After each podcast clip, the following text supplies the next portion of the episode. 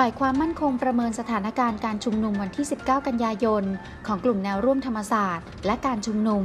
ที่จะชุมนุมภายในมหาวิทยาลัยธรรมศาสตร์ท่าพระจันทร์ คาดว่าจะมีมวลชน เดินทางมาร่วมชุมนุมประมาณ 50,000 คน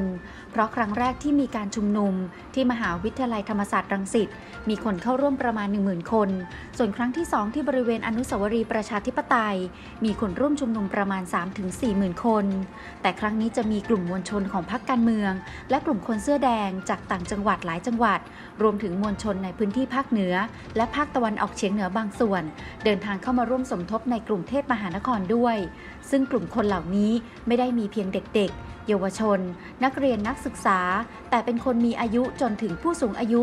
อย่างไรก็ตามเชื่อว่าจะไม่มีการประทะรุนแรง เพราะทางเจ้าหน้าที่จะเน้นเจรจาพูดคุย และจะล็อกเป้าที่แกนนำเท่านั้น โดยเชื่อว่าการชุมนุมไม่ยืดเยื้อ และน่าจะเป็นไปตามที่แกนนำวางแผนไว้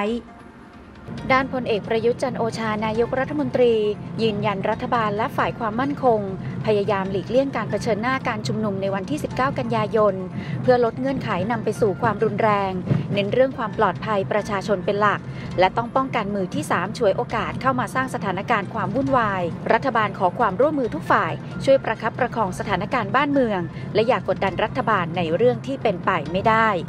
สำหรับการชุมนุมของกลุ่มดังกล่าวที่จะเกิดขึ้นในวันที่ 19 และ 20 กันยายนนี้ ขอให้ประชาชนทั่วไป ผู้ใช้รถใช้ถนน โปรดหลีกเลี่ยงเส้นทางดังต่อไปนี้ ถนนสมเด็จพระปิ่นเกล้า ถนนราชดำเนินนอก ถนนราชดำเนินใน ถนนราชดำเนินกลาง แยกผ่านฟ้า แยกมัคควาน แยกสวนมิสักวัน ถนนพิษณุโลก ถนนพระราม 8 ถนนหลานหลวง ถนนมหาชัย และถนนจักรพัฒพงศ์ นางสาวไตรสุรีไตรสรณกุล รองโฆษกประจำสำนักนายกรัฐมนตรีเปิดเผยว่า ที่ประชุมคณะรัฐมนตรีเห็นชอบแนวทางเปิดรับนักท่องเที่ยวประเภทพิเศษ หรือ Special Tourist Visa เพื่อนำนักท่องเที่ยวต่างชาติเข้ามาในประเทศไทย เริ่มตั้งแต่เดือนตุลาคมกำหนดเดินทางเข้ามาสัปดาห์ละ 1-3 เที่ยวบิน หรือคิดเป็นจำนวนนักท่องเที่ยว 100-300 คน สูงสุดเดือนละ 1,200 คน คาดว่าจะสร้างรายได้เข้าประเทศเดือนละ 1,000 ล้านบาท หรือปีละ1 12,000 ล้านบาท โดยคนที่เข้ามาต้องผ่านการตรวจสอบ และปฏิบัติตามมาตรการด้านสาธารณสุข และต้องตกลงยินยอมกักตัว 14 วัน พร้อมทั้งมีหลักฐานที่พักและการจ่ายเงินด้วย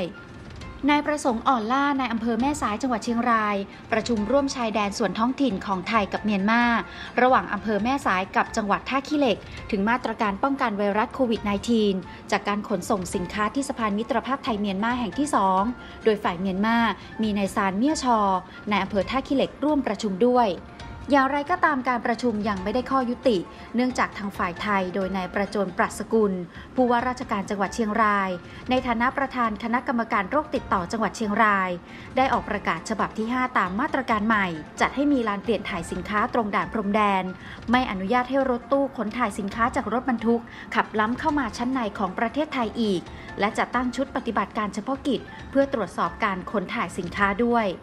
แต่เมื่อนายซานเมียซอในอำเภอท่าขี้เหล็กฝ่ายเมียนมาไม่เห็นด้วย เนื่องจากการกระทำดังกล่าว จะทำให้เกิดต้นทุนขนส่งสินค้าสูงขึ้น เพราะต้องใช้ทั้งรถบรรทุกเพิ่มเติม เช่นเดียวกับแรงงานขน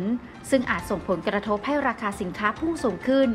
ทั้งนี้หากฝ่ายไทยยิงกรานดำเนินการเช่นประกาศนี้ ทางเมียนมาจะดำเนินการในลักษณะเดียวกัน ด้วยการห้ามรถบรรทุกสินค้าของไทย เข้าไปชั้นในเมืองท่าขี้เหล็ก และหากการหารืออย่างไม่ได้ข้อยุติ จะหยิบยกข้อตกลงระหว่างกระทรวงต่างประเทศทศไทยเมียนมา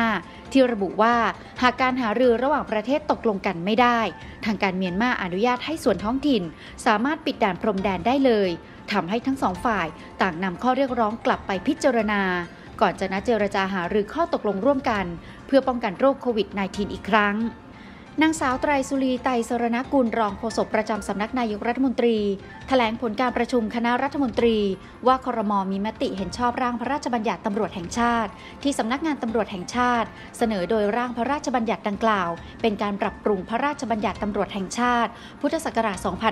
2547 และมีประเด็นเกี่ยวกับการแต่งตั้งโยกย้ายข้าราชการตำรวจ และการพิจารณาบำเหน็จความชอบมีหลักเกณฑ์ที่ชัดเจน เพื่อให้เป็นไปตามที่รัฐธรรมนูญบัญญัติไว้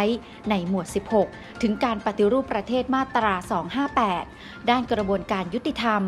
ซึ่งสำนักงานตำรวจแห่งชาติได้ปรับปรุงแก้ไขร่างพระราชบัญญัติ ที่สำนักงานคณะกรรมการกฤษฎีกาตรวจพิจารณาแล้วทั้งนี้สาระสำคัญของร่างพรบฉบับนี้ มีการแก้ไขในประเด็นสำคัญ 3 ประการคือ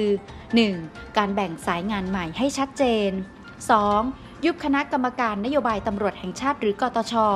และ 3. จัดระเบียบราชการใหม่ เพื่อเพิ่มประสิทธิภาพในการบริการประชาชน